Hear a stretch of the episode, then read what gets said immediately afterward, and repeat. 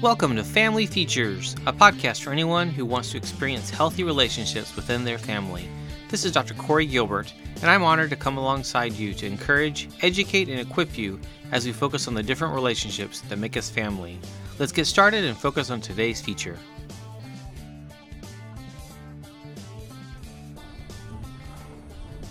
So, not the topic you probably were expecting.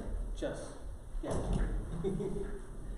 um, I am, my name is Corey Gilbert, professor at Corban University. Um, what I do is I teach on gender and sexuality and do so from a biblical perspective. This is to me one of the hardest topics for us to address. We need to be have an understanding of a biblical worldview of sexuality and gender. So we're just going to do kind of a survey of scripture today, building that foundation, the foundation of a biblical worldview. Um, this is what I, I, teach in my classes. This is what I teach to my clients. This is what I do um, and have done for pretty much 22 years, I think it is. Um, a number of years ago, I founded the Healing Lives Center. Actually, started the Healing Lives Ministry um, in, in 2000. So when Y2K was coming, remember that. And so my my desire today is for us as parents and grandparents that we actually have a, a biblical understanding of what is gender and sexuality. Why? Because our sons and our daughters are facing things that none of us faced questions that none of us actually thought was even possible to ask. It's, it's unbelievable. So, a little bit about my family. This is my bride. This is the best day of my life. Um, my, when she walked down the aisle, as scared as she was to uh, marry me, this is this summer will be 19 years. Um, and, and a lot of what, I, what we know to be true and central to sexuality and gender is going to be marriage which is another area that's under attack nowadays. Now, obviously, when you have a day like this, what's supposed to come and what does come is um, these little critters. This is our picture from our, um, our, our directory picture. Just do the best you can, right? Just get one, shows their personalities. But it's amazing. This was a few years after we moved to Oregon. We used to live in Georgia, um, where I taught before. They grow up fast. Um, now I've got a 16 year old, 14 year old, and 11 year old. Um, and their personalities play out really well. They're just our, our joy, basically. It's also our, as you know, um, frustration. And actually, what I call them is they're my experiments. So, um, and they're actually, it's frozen. So there it is. Okay. This is us now. This is us past Christmas. These big guys. Both of my sons are taller than me. And what's crazy is they have their own view of the world. Like they're their own people. I can't make them think like I think. This is why I believe it is so critical what we're going to talk about today. Um, what we're going to do today, and this is we do. My family does so many adventures. We love to go out and just enjoy. Love living here. Um, what we're going to do today is we're going to actually shed light rather than apply heat. That's really my heart. To shed light rather than apply heat. Because this is not necessary. This is what happens in a lot of settings, especially even at churches sometimes. We talk about these hot topics, hard topics, in a way that actually ends up being more harmful in the long run.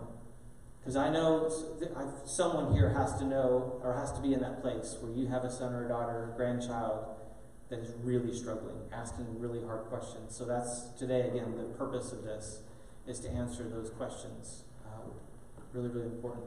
So I'm a college professor. We're going to be soaring through a bunch of scripture. So I see a lot of you have your Bibles. I'll have them on the screen because we're going to look at tons of scripture. Why? Because that should be our foundation. What does the Bible say about who we are as men as, and as women? In a world that wants to eliminate men and women, eliminate masculinity and femininity, eliminate and change and alter and um, even rid ourselves of marriage. So here we're going to dive in. Um, becoming a redemptive voice in a sexually confused culture is what I've kind of called this because we we need to know what to do. So our end result today is going to be what do we do? What do you and I do um, to to be that voice? Romans 1 24, we're going to look at these few verses here. Therefore, God gave them over in the sinful desires of their hearts to sexual impurity for the degrading of their bodies with one another. They exchanged the truth about God for a lie and worshipped and served created things rather than the Creator, who is forever praised. Amen. And notice those, those parts in yellow there sinful desires of their hearts, what we choose, and he turns us over to.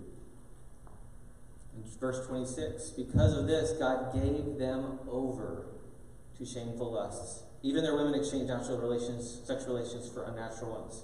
In the same way, men also abandoned natural relations with women and were inflamed with lust for one another.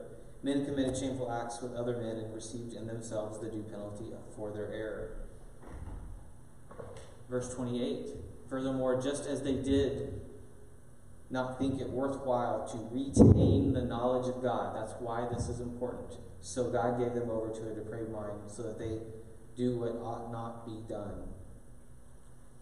And then 29 they have become filled with every kind of wickedness, evil, greed, and depravity. They are full of envy, murder, strife, deceit, and malice. They are gossips, slanderers, God haters, insolent, arrogant, and boastful. They invent ways of doing evil. They disobey their parents. They have no understanding, no fidelity, no love, no mercy. And although they know God's righteous decree that those who do such things deserve death, they not only continue to do these very things, but also approve of those who practice them, which we'll come back to that verse as well. And then Romans 2 1 states, You, therefore, have no excuse, you who pass judgment on someone else. For whatever point you judge another, you are condemning yourself because you who pass judgment do the same things. So, one of the first places we have to start with is we're all in the same boat in a sense. Sinners that require a blood sacrifice, require Christ to come. We're all in the same boat. But if we're not careful, we end up doing is we become the person that actually is a voice of anger and of insult and of harm. And so, what I want to have to happen today is just to be able to think through. So, what is a biblical worldview? And we're going to look at it through this kind of lens the idea of, um, I'll get to that in a second. um, oop, there you go. I'll tell you more about me in a second. We're going to look at through the idea of the created order, but then what's disordered. So, what's God's design? And then where did it go wrong? That's the two pieces. And then, so what do you and I do today? Now, my, my story, I grew up in Temuco, Chile. My, uh, that's home. That's where I grew up. Missionary kid, um, very different culture, different world. Um, went to the local Chilean schools, Chilean church. English was first language, but really kind of the second language till my senior year. We moved back to America. Um, that was probably one of the most traumatic times of my life to move back to the United States. Um, one of those God blessings where the timing of it was right. It saved my mom's life uh, due to finding out she had cancer again and things like that. But it allowed for a little transition into the United States. But so this was home. This is what I knew in a very different culture, which means I'm this white guy, red hair, standing out like a sore thumb. Um, and I came to the United States, and I was on a mission trip about a, two years later, and a missionary family said, You know what? You do everything you can to stand out. And you're just that little kid, like you were in Chile, who did stand out, who now came to America and you don't stand out. There's nothing special about you in a sense. So you're trying to figure out who you are. Um, and this was me. Get this, clip. come on. There it is. This is me in 1992, 93 ish.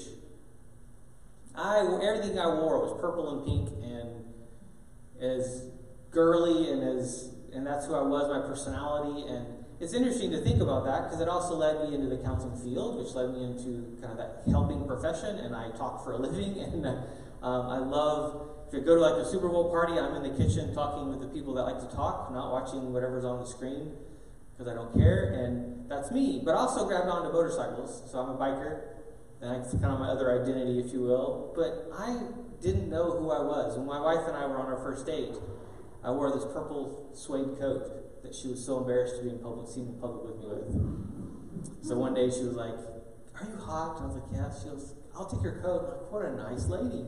I never saw that coat again because she was so embarrassed. And think about for you and I, we have sons and daughters and, and those that we love that actually are like that. They, they present themselves in a way that we're kind of like, I don't really know if I want to be seen with you, or I don't understand you. I don't understand what you like. I don't understand the way that you live. There's so many questions we have for our sons and our daughters and our grandkids. And so this is what we actually have. We have a created order by God, but we actually have disorder, which we'll see as sin. And then we have us, you and me. Who am I? What are, what are the questions that I'm asking about myself? What, what goes here? We're going to answer that question later on. What goes here for you and me for us to do this well, to love well, to lead well? Because I believe that we are the teachers of the next generation. And I feel like in some ways we also let that go. We've, we've abandoned that, as in this area of a biblical view of gender and sexuality. So, this created order, let's start there. What is this created order? Just the basics. God made man. Genesis 1:27. So God created mankind in his own image, in the image of God he created them. Male and female he created them. Period. This is where it starts. There's a created order. And if you think about the order of this too, it's interesting. When he created man, he didn't sin didn't enter the world yet. He actually created work. Some of us don't feel that way about our work. Work's kind of a burden or a curse. No. The Lord God took the man and put him in the Garden of Eden to work it and take care of it. Work is a beautiful thing. Yet the statistics say that the average American, 70% of Americans hate their work, which is heartbreaking because we pass that down to generation to generation of this thing you do that you hate versus loving to serve or loving to do whatever the craft or task is that you've been assigned. One of my favorite jobs I've ever had was janitor of our church when I was in seminary. Because I realized as a janitor of the church, I got to serve my church every day, every week. Every Saturday night, I was in the sanctuary putting the chairs back in the sanctuary from when they had ripped it up from, from Awana's on Wednesday night. Every week. And I realized I love to serve, not even realizing what I, was ahead for me and how many ways I was able to get to serve in the future. Work is a part of the design, the created order when man was made. And then God created woman. The Lord God said, It is not good for the man to be alone. I will make a helper suitable for him. Now, think of the process of this. I just think this is fascinating. Because he didn't just make woman. First, he put Adam through a little bit of a test. So the, the man gave names to all the livestock, the birds in the sky, and all the wild animals. But for Adam, there was no suitable helper. It's like he kind of went, Adam, I'm going to have you name all these animals. And think of this it's probably days, if not weeks, if not months, of naming the animals. It's like, not like me, not like me, not like me. And this is a man in perfect fellowship with God. We think that if we were in perfect fellowship with God, you know, it's like we wouldn't need anybody else. No, even from the beginning, He made us missing something. Someone like me. And He created woman. That's the design.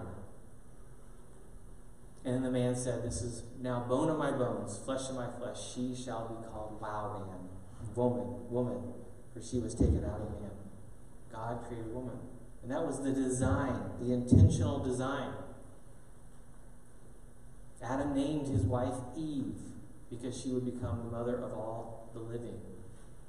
There's something beautiful about this, this design. And then what do they do? What's the very next piece? Marriage.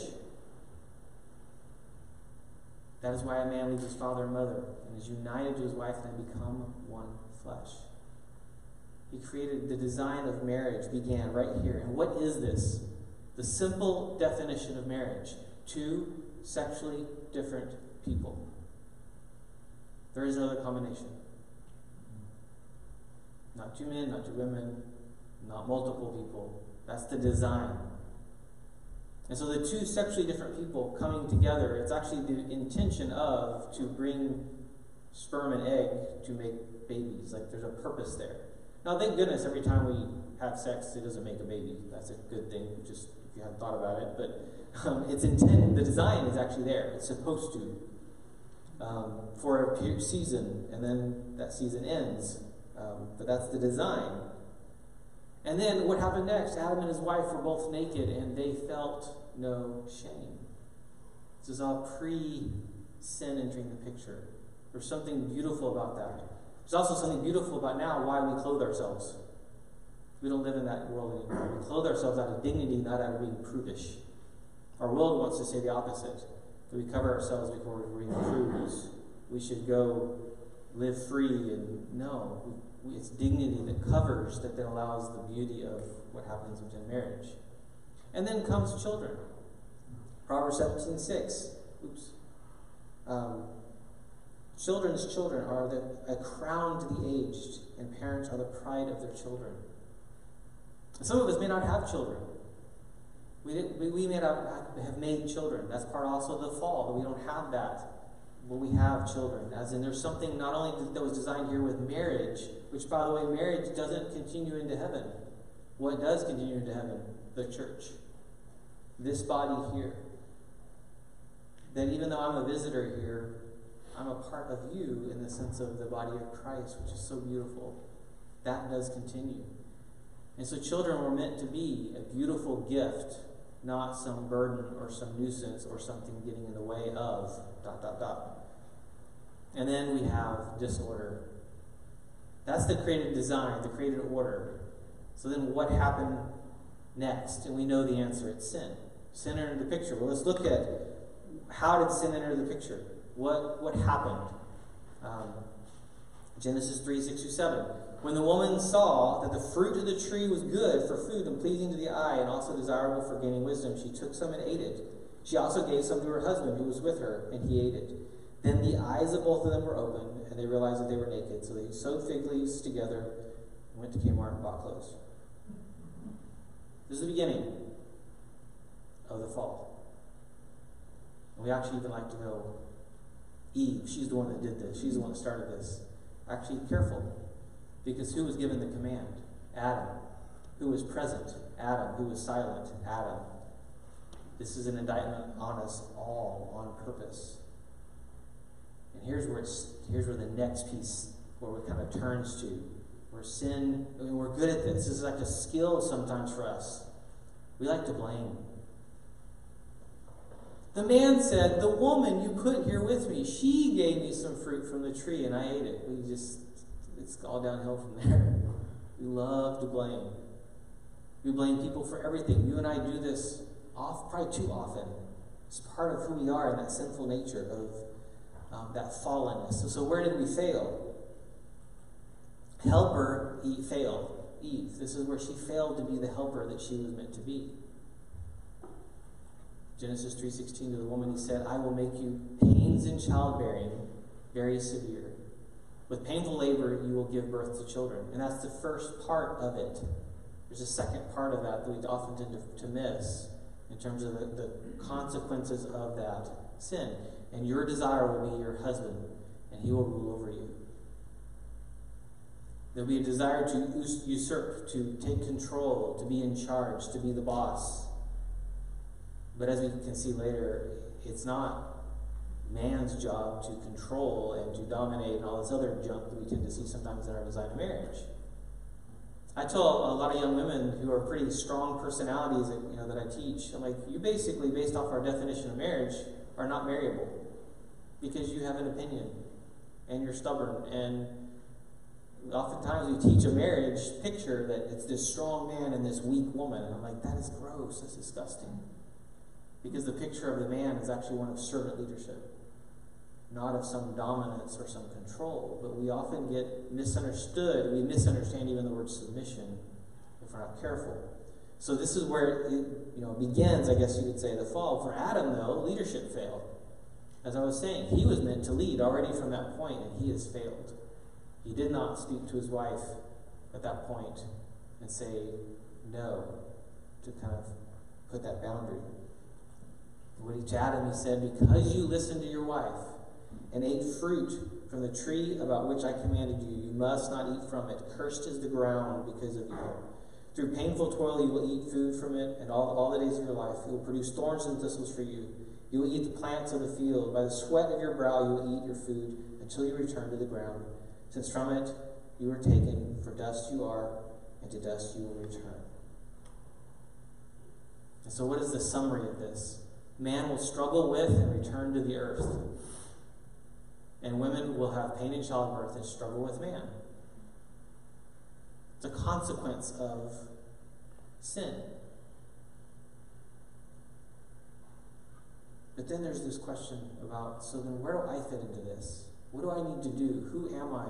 How does this play out for how I live my life? Um, and this is where it gets into the weeds of gender and sexuality and all these letters that you see and all this kind of stuff. We have to talk through that and understand that. A lot of us don't want to.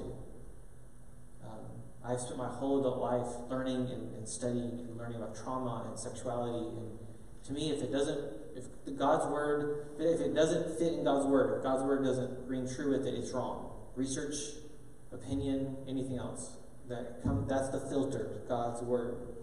So we look at how you were created, gender and your, your gender and sexuality. Psalms 139:13. For you created my inmost being. You knit me together in my mother's womb. There's an understanding of life being a conception and life being valuable and precious from the beginning. Psalm 139 14. I praise you because I am fearfully and wonderfully made. Your works are wonderful. I know that full well. What's crazy is how many of us don't believe that. We don't see our lives as that. We don't see ourselves as that. We don't see our bodies as that. We don't see our sexuality as that. We don't see anything. We, we have lost so much because of sin and because of the world that we live in. Colossians 3 5, put to death, therefore, whatever belongs to your earthly nature sexual immorality, impurity, lust, evil desires, and greed, which is idolatry. And the truth about where we end up, you and I are, are idol worshippers. It's just which one have you picked? Whether it's money, whether it's our job, whether it's my marriage, whether it's my hobby, whether it's my obsession. We put things in the way of where Christ actually belongs, who He's meant to be in our life. And it says, put to death those things. There's our prescription. Now we're, just, we're starting to see here's my instruction. What am I to do with anything that doesn't line up with Scripture? Put to death. That's a tough instruction right there. But too often we either don't want to say it, we definitely don't want to hear it. It's so hard for us to do. 1 Corinthians 6 9. Or do you not know that the wrongdoers will not inherit the kingdom of God?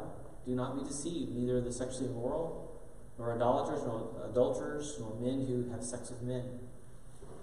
These verses are very clear about a boundary that we actually don't want to have in a sense. We want to be this wide open, um, accepting, and we're going to see that that's actually important, but with boundaries as well what that looks like. 1 Corinthians 6.18, flee from sexual immorality. All of the sins a person commits are outside the body, but whoever sins sexually sins against their own body.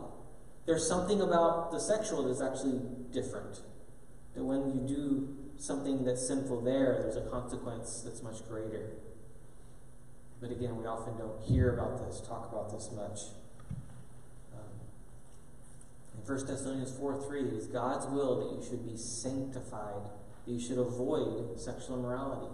Again, another direct prescription. You are to be sanctified. We're going to look at so what does that mean? What does that look like in terms of how I live my life? Galatians 5. So I say, let the Holy Spirit guide your lives, then you won't be doing what your sinful nature craves.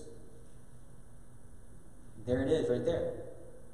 There's something I crave, and I am to kill it, die to that. The sinful nature wants to do evil. That is not how I'm supposed to be. The original design. But due to the disorder of sin, we have a problem. We all have a problem. And it's interesting because if you aren't careful, we're sitting here thinking, eh, this isn't my issue. I have no issues in that area. We put it, we put it, we narrow it down to you know, gender, sexuality, homosexuality, same sex attraction, those kind of things. But look at this verse here. When you follow the desires of your sinful nature, the results are very clear sexual immorality, impurity, lustful pleasures, idolatry, sorcery, hostility, quarreling, jealousy, outbursts of anger, selfish ambition, dissension, division, envy, drunkenness, wild parties, and other sins like these. As in, we're all indicted. You have, you have had greed in your heart. You have had envy in your heart. You have had lust in your heart. You have had outbursts of anger, most likely. And sometimes your outbursts of anger weren't outbursts, they were internal and self focused, and they were probably even more painful to you and to relationships than if you had said anything. We're all indicted on this. And one of the things is the heading there says attractions and desires. I believe that these become a problem. We've been taught, and our kids have definitely been taught, that whatever you feel, go do it. If you have, if you're attracted in whatever way, go feel it, go do it, go express it. Whatever you desire. We even do things like, you know, you can be whatever you want to be to our kids. No, you can't.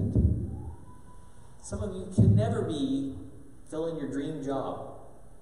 You don't have the talents and skills or the desire to put in the effort to get the work done to gain those, those skills. And it's interesting, there's a research study that showed the amount of um, time that boys spent on video games from about, I think it was like 15 to 30. They could have mastered any craft, any like violin, any kind of art, any kind of like high, high, high level that takes a bajillion hours to learn skill. Instead, they want a bunch of video games. Like, we're in a really weird world if you haven't noticed. um, it's crazy what we, how we kill time with this. Galatians 5.22, but the Holy Spirit produces this kind of fruit in our lives. Love, joy, peace, patience, kindness, goodness, faithfulness, gentleness, and self-control. There is no law against these things. Who I'm meant to be. This is who I'm meant to be to my neighbor. This is who I'm meant to be to my son or daughter I disagree with. This is who I'm meant to be to those I vehemently disagree with. How they're living, what they're doing, anything. But oftentimes we miss that part. We can too easily miss, easily miss that part. Those who belong to Christ Jesus have nailed the passions and desires of their sinful nature to his cross and crucified them there. Again, what are we to do to those things that are not of, of God? Die to those. They're to be crucified, to be let go of. Why is this such a big deal? We live in a culture of identity, identity politics. Who am I? The question that we all asked when we were younger, but not in the ways that it's being asked today. And so the people and young people are struggling and asking questions that they should not be asking, but they are. So how do we navigate alongside them? It's waiting for that window where we can say, you know what, that is true. You might think that or feel that, but you're to die to that. Think about that conversation. If you were to have it with someone you're thinking of right now, and you know it wouldn't go well, because now is not the right time. It's praying for that right time to have those conversations. It's speaking truth is great. I was called into a pastor's living room one day and sitting there, this young lady had just been raped a few hours earlier. And the mother was sitting there. I'm 24, 25 years old at the time, brand new shrink. And I'm sitting there, and the pastor starts saying, Everything, all, all things work together for the good of, of those that love the Lord. And I just wanted to jump across the room and. True statement. Bad timing. And I'm young and I'm new, so I finally looked at her and I was like, Can you and I talk? She's like, Yeah. I said, can y'all get out? and they left the room and we talked. We, said, what happened? She needed to be heard. And what I heard was a young lady who had been harmed so bad, yet already took on the shame. It's all my fault. I this. I shouldn't have done that. All these, no, not at all. Some of that might have been true. You shouldn't have been at the party or you shouldn't have been drinking. Yes, that's true. We'll get to that later. But to be harmed is totally unacceptable.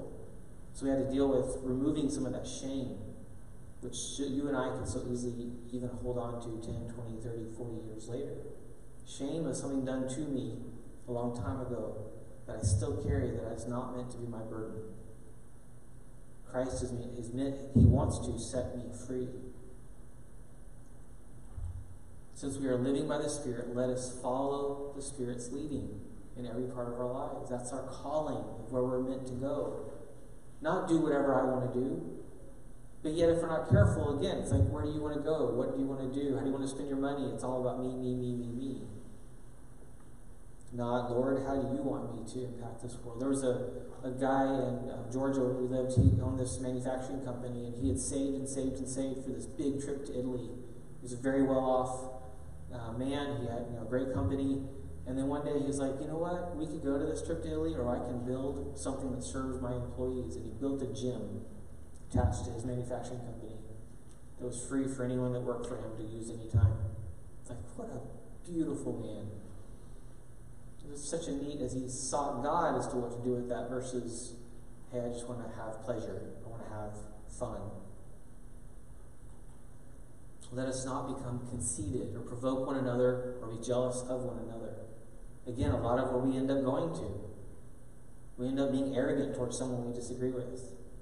It's like we can't disagree anymore in our culture. That whole cancel culture. Versus, hey, let's have a dialogue. Let me understand more why you think that or why you believe that. And when you're ready, I'd love to tell you my, my side of that, or my perspective, or my thoughts and build it and live in a relationship. Academics, academia, which is what I've been in for 17, 18 years, is no longer a place to dialogue about differing opinions. It's, especially the secular world, very much it's this one way. Follow this or else. It's, that's not what it's meant to be. It's meant to be a place to dialogue and to learn and to grow. So, where are we at? The truth is, we have a self centered bent. Do nothing out of selfish ambition or vain conceit. Rather, in humility, value others above yourselves. I am meant to look at my gay or lesbian or anyone around me that's different than me as better than myself. Why is this important? And why is the what I've talked about so far so important? The research shows that men and women that leave the church, and I'm speaking of gay and lesbian specifically right now, that leave the church leave not because of the theology, a traditional view of marriage and of gender sexuality. Only 3% leave for that reason. 97% leave because they were not loved. They were not given a space to just talk and hurt and wrestle with and ask questions. They had to hide. And so that's, that's hard for us to think about. How do we create an environment? And here's what's happened in our culture the culture's created a Ironically, they don't want male or female, but they want this dichotomy. You either love me or you hate me. So, like if a church were to say, hey, we're open to anyone to come, oh, that's a gay loving church. Yes, but not the way you're trying to say it and spin it. Or, no, you're not allowed here, so then this is a hating church. And the, the, the language has actually created that one or the other option, and no to both of them. The middle ground is this one. In Chicago, there's this uh, gay and lesbian area of lots of men and women that live there and, and, and live, do life there. And this researcher went and he said, every Sunday, a whole bunch of these men and women go to a local church. He goes, you'll be surprised as to which local church they go to. They don't go to the liberal one. They go to the conservative one. They found that the liberal church comes and tells me, oh, you're perfect the way you are. And they're like, have you met me? I know I'm not. And so where do they go? They end up going to the church. They disagree with the theology, on homosexuality, but they hear the gospel preached and they hear conviction. And they hear a message that says, No, you're not okay. You need a Savior. And they're drawn. And it's neat to see how many over the years, it's slow, realize that the idol that they've actually put in front of them is their sexuality or their life, their lifestyle and they're not willing to surrender that for Christ. We are self centered, bent. You've seen these letters LGBTQIA. It's heartbreaking, actually. Lesbian, gay, bisexual, transgender, queer questioning, intersex, asexual, plus. The goal is to be able to understand you're struggling. You're in a world where we actually all are in some way or another. We're wrestling with stuff. We're asking hard questions. We don't understand what in the world's going on in Ukraine and Russia and why in the world the economy is doing what it's doing. And there's so many things that just make no sense in some ways. But this is, I would say, one of the top um, areas that actually are hurting and harming our children right now. It's the teaching, the conversations about these areas. Why? It's about all normalization. You can't watch a TV show, you can't watch a movie without two same sex people kissing, doing something, relationships. the amount of shows we've started, and then all of a sudden, a few you know episodes in, it's like, and we use that as a family to talk to our kids and teach and teach and teach and teach. This is reality, and you have a choice. Now, what is the answer? Well, marriage between two sexually different people. Period. There is no other option. It's going to get me in a lot of trouble. It does get me in a lot of trouble. When two people of the same sex come to, to a wedding, and they come up here and they have their wedding wherever it's at, it's just an expensive party. Nothing is sealed in heaven. You can do whatever you want on earth in terms of the contract between you and the government saying you're ma- married and now they can file taxes together. They can do all that. Great, have fun. Nothing is, there's no God blessing, which I think is a very important thing. You have this idea of sexual identity and attractions, and what does this mean? Well, this has become center. That means every man here who's ever been sexually attracted to anyone other than your wife, shame on you. Oh, wait, never mind. Go for it, whatever you feel. Which one is it? Actually, it's called stewardship. And every woman who's ever had any thought or feeling towards someone else, it's called stewardship. We've gotten rid of that word. It's kind of just whatever goes. But this gets worse. Have you ever heard of the, this is a new term, MAP? Was coined a few months ago. Minor attracted persons. Pedophile is the word we know, but we don't want that's too mean. Because this is just a person who's attracted, it doesn't mean they've done anything. But this is where we're going, is this is the category that now the LGBTQIA is going to push back to not let that M go in there, I'm sure. But they're actually, LGB is pushing against T. We don't want the transgender, because that's actually gone too far as well. Where we've done drugs and surgeries to kids and minors that never should have been done. And we know that. There's so many detransitioning. I hope lawsuits continue to come, because that's not acceptable. Because the data actually shows that 95 ish percent of all kids that are struggling with their gender identity, if you don't do anything, it works itself out by end of adolescence to be the gender they are created, they were born in. What are we doing? We're experimenting on kids. But we've been doing that for a long time with pharmaceuticals, you know, drugs, and all sorts of other things as well. This is, this is heartbreaking. Minor attractive persons. This is I knew this was coming years ago, and it has. It's here now. Another one though is polyamory. What is polyamory? It's three or more people in some relationship of some combination, three or more. It's that's the reality that we're in. Of these relationships that are basically saying, you know what, that whole marriage thing is so archaic. And, and I actually do recommend you doing this. Go to YouTube and type in polyamory testimonies. They're fascinating and heartbreaking. I've never heard a single one that didn't, in their own story and in their words, in their own words, show you why it didn't work. Why jealousy seeps in. Why that this design doesn't work. But at the beginning, it's like, hey, we got multiple kids. We have lots more hands on deck to help with the kids. It makes sense. But it's also this idea of, you know, a husband and wife, who then the husband has a girlfriend or the wife has a girlfriend or boyfriend or someone else. And how any combination can go. And it's like, grieves the heart of God. Why back to design, the created order? No. Disorder, yeah, it's like anything can go. And then one of the biggest things is about stewarding our differences. We need to celebrate the differences that, that God created in men and women. And we have stereotypes that actually mess us up as well that actually hurt us. And most of you ladies could probably beat me up. You don't know that? You probably could. I, I have health issues galore. My kids have just lightly punched me in the gut and I've passed out, blackout. I have Crohn's. Um, my, my kid, the first thing he said when he went to, youth group, to small group, he's in almost tears. I wish I could wrestle with my dad. And it's like, oh gosh, that's your problem. You're fine. but it's true. Never been able to wrestle with them, never able to do stuff because of the limitations I've had. Um, differences that we have as masculine and feminine, male, female. We need to be highlighting that. Other countries have done these big, big pushes for we need to get more women in STEM. So science, technology, engineering, and mathematics.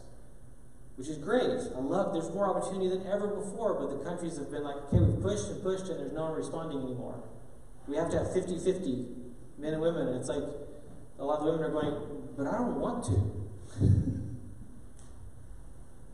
they're going to keep pushing this. No, we're different. It's actually good to like different things.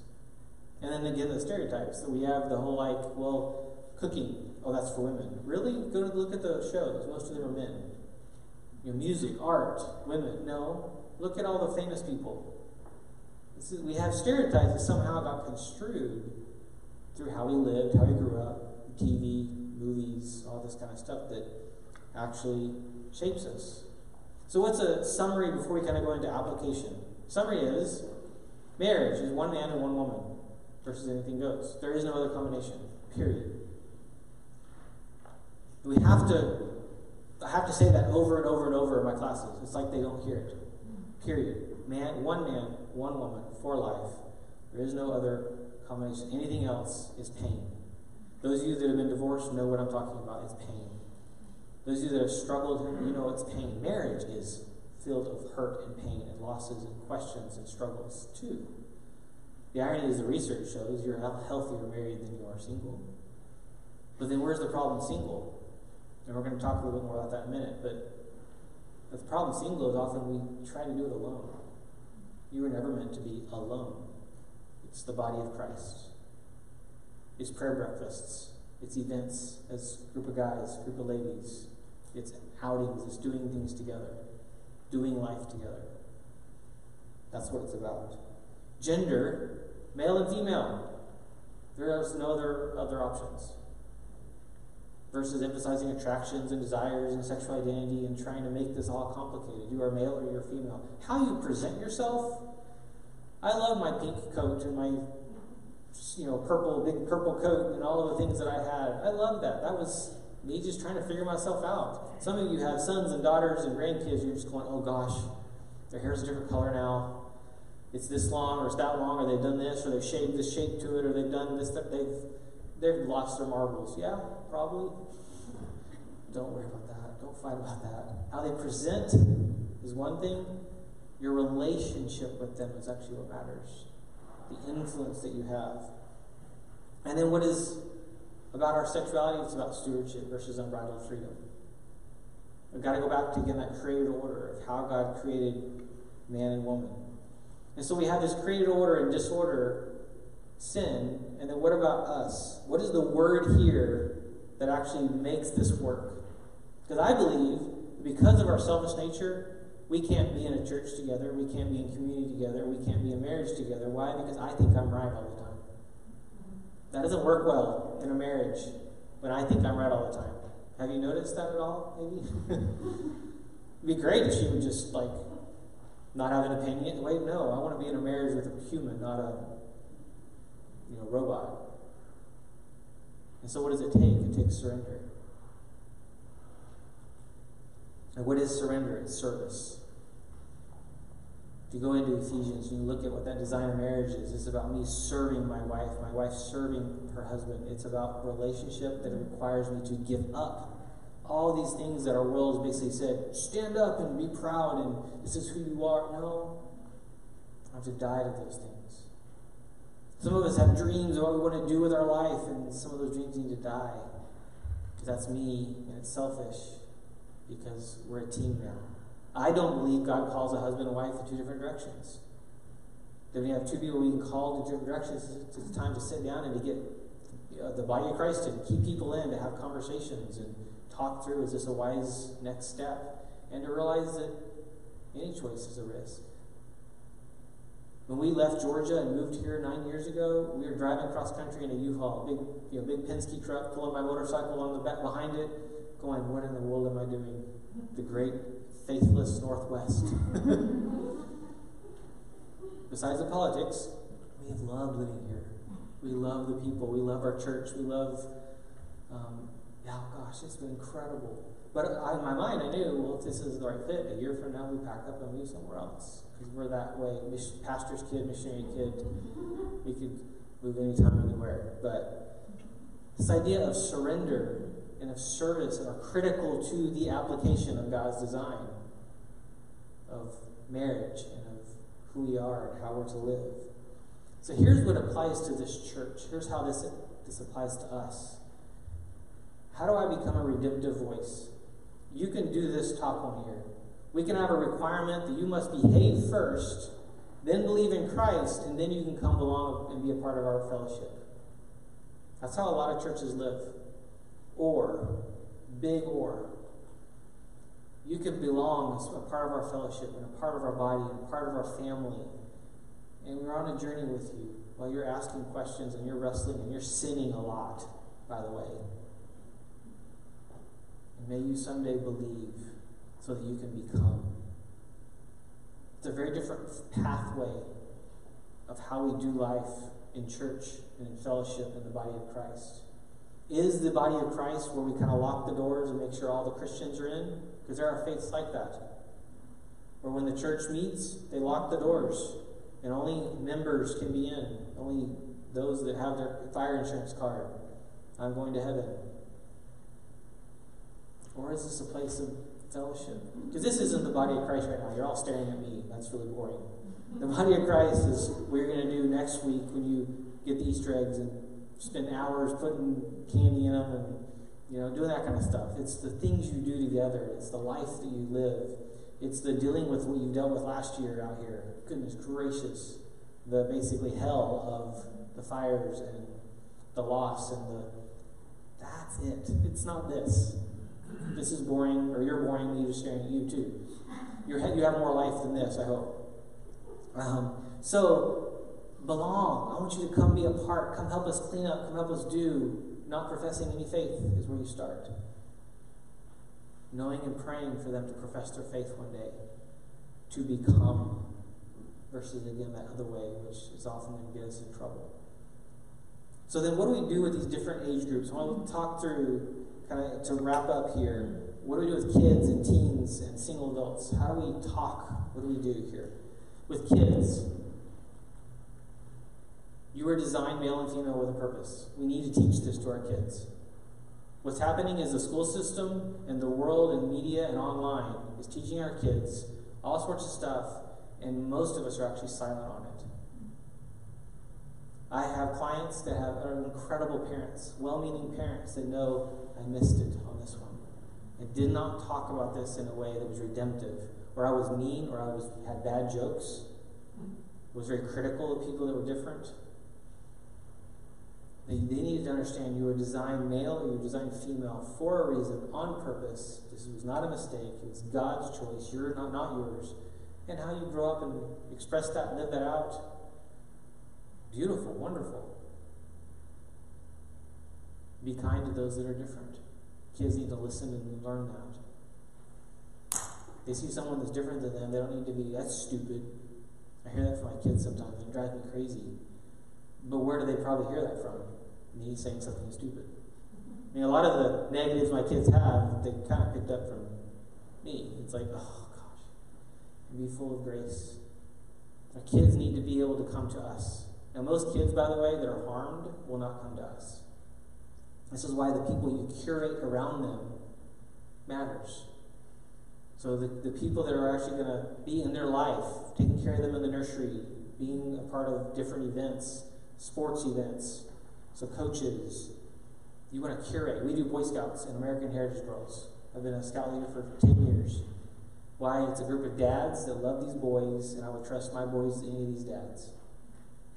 Why? Because they're going to talk to them most likely before they'll talk to me on some issues. And I want to set that up. And I get to be that for some of those boys. That's the body of Christ. That's what it's meant to be. Versus, I wish they'd come to me. Well, I do, but also know reality. They probably won't. And so we have youth leaders that ask our kids all the time, every week pornography use, masturbation, yes or no? Two words you probably don't want to hear in church, but yes, they ask that every week to my sons. I love that. I ask them that too. They don't answer truthfully anymore. They just go grunt. But they answer their youth leader, which is really cool.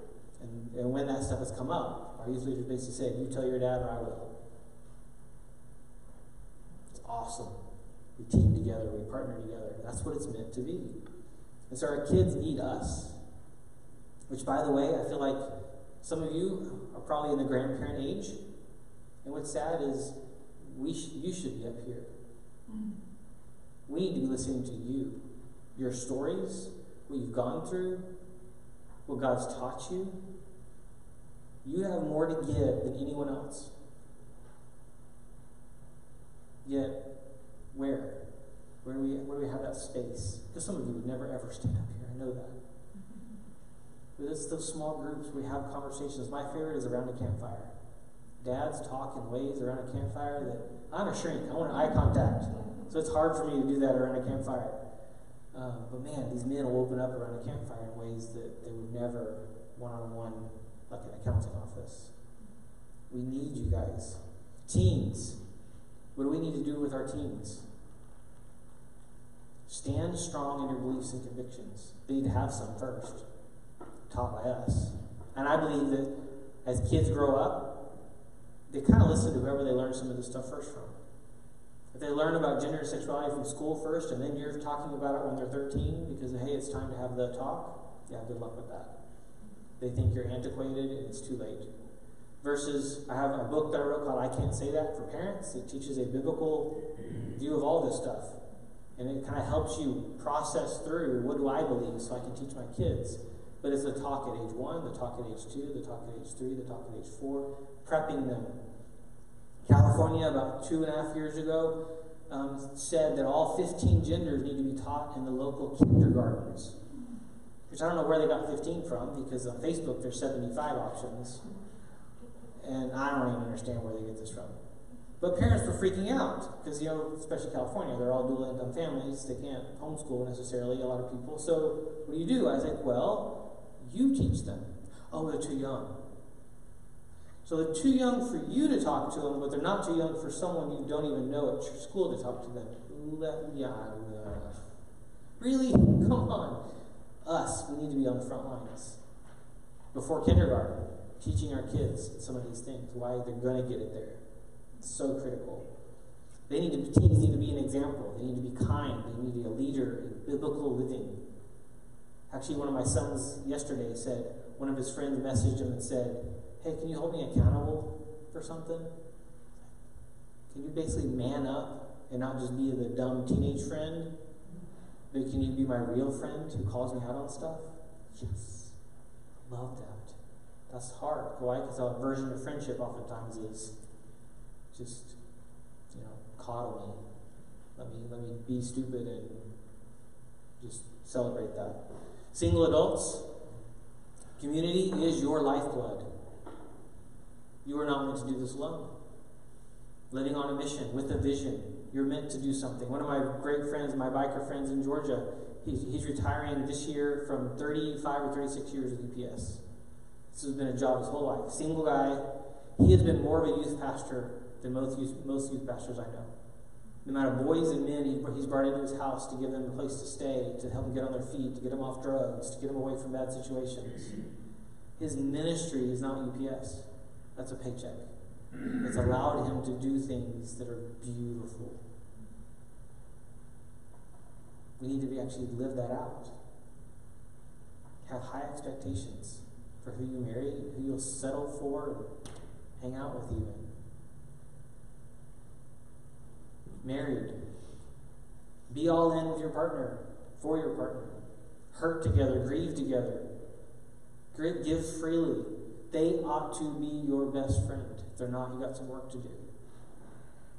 And then your calling is to teach and lead your children and other children actually intentionally. This is why this is so important. A biblical foundation of marriage and of gender and of sexuality, and that God created you perfectly. Widowed, single again, community is critical.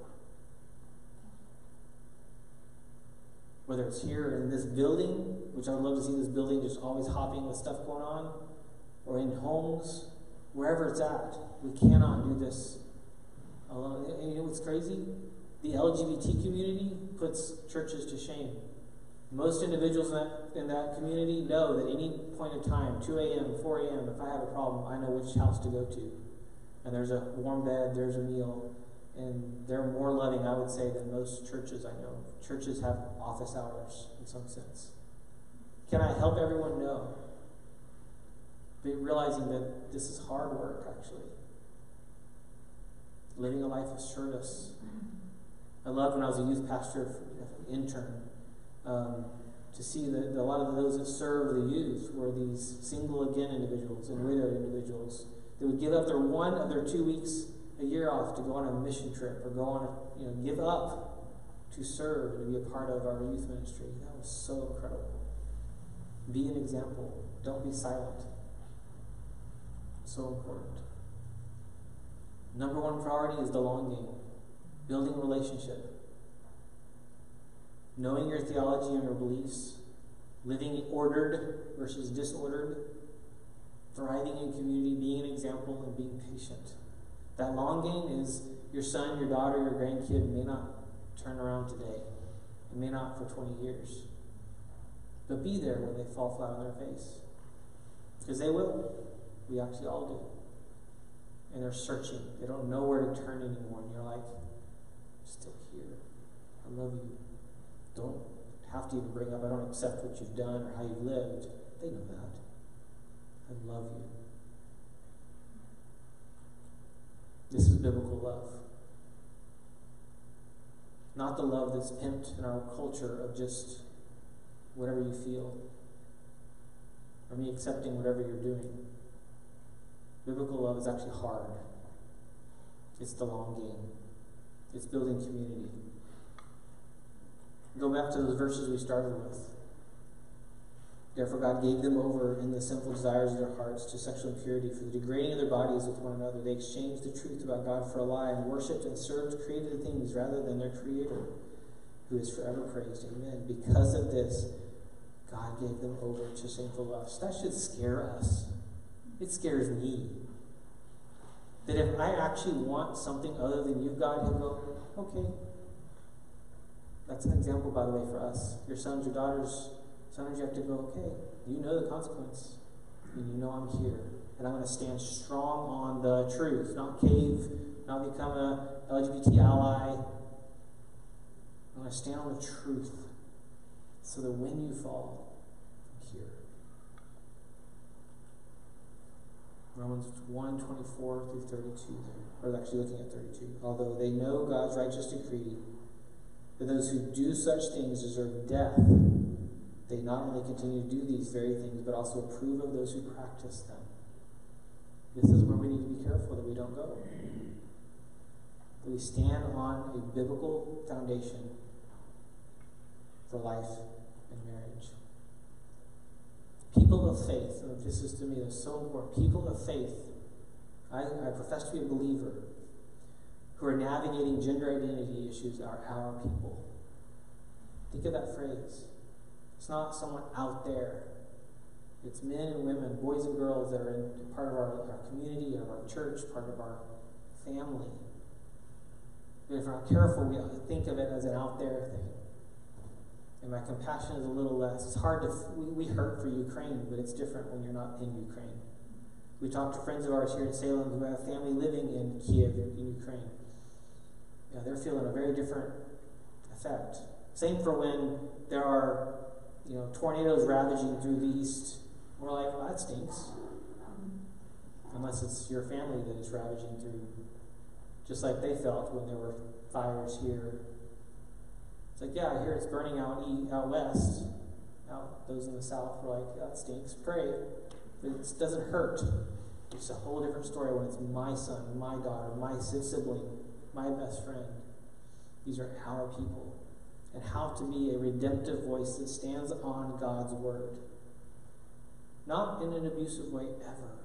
Gentle. As you may never have to bring it up again.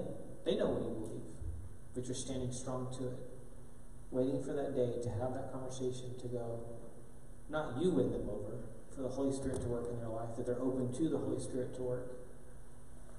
And to come to Christ and to know the truth and the truth set them free. Let's pray. Thank you for tuning in to the Family Features Podcast. It has been an honor to serve. Find out more about Dr. Gilbert and his resources for you and your family's growth and success at healinglives.com. And if you think you could use some support along the way, be sure to book that call at bookdrg.com. And one more thing, if you found this helpful, please share this podcast with others so that we can change the world.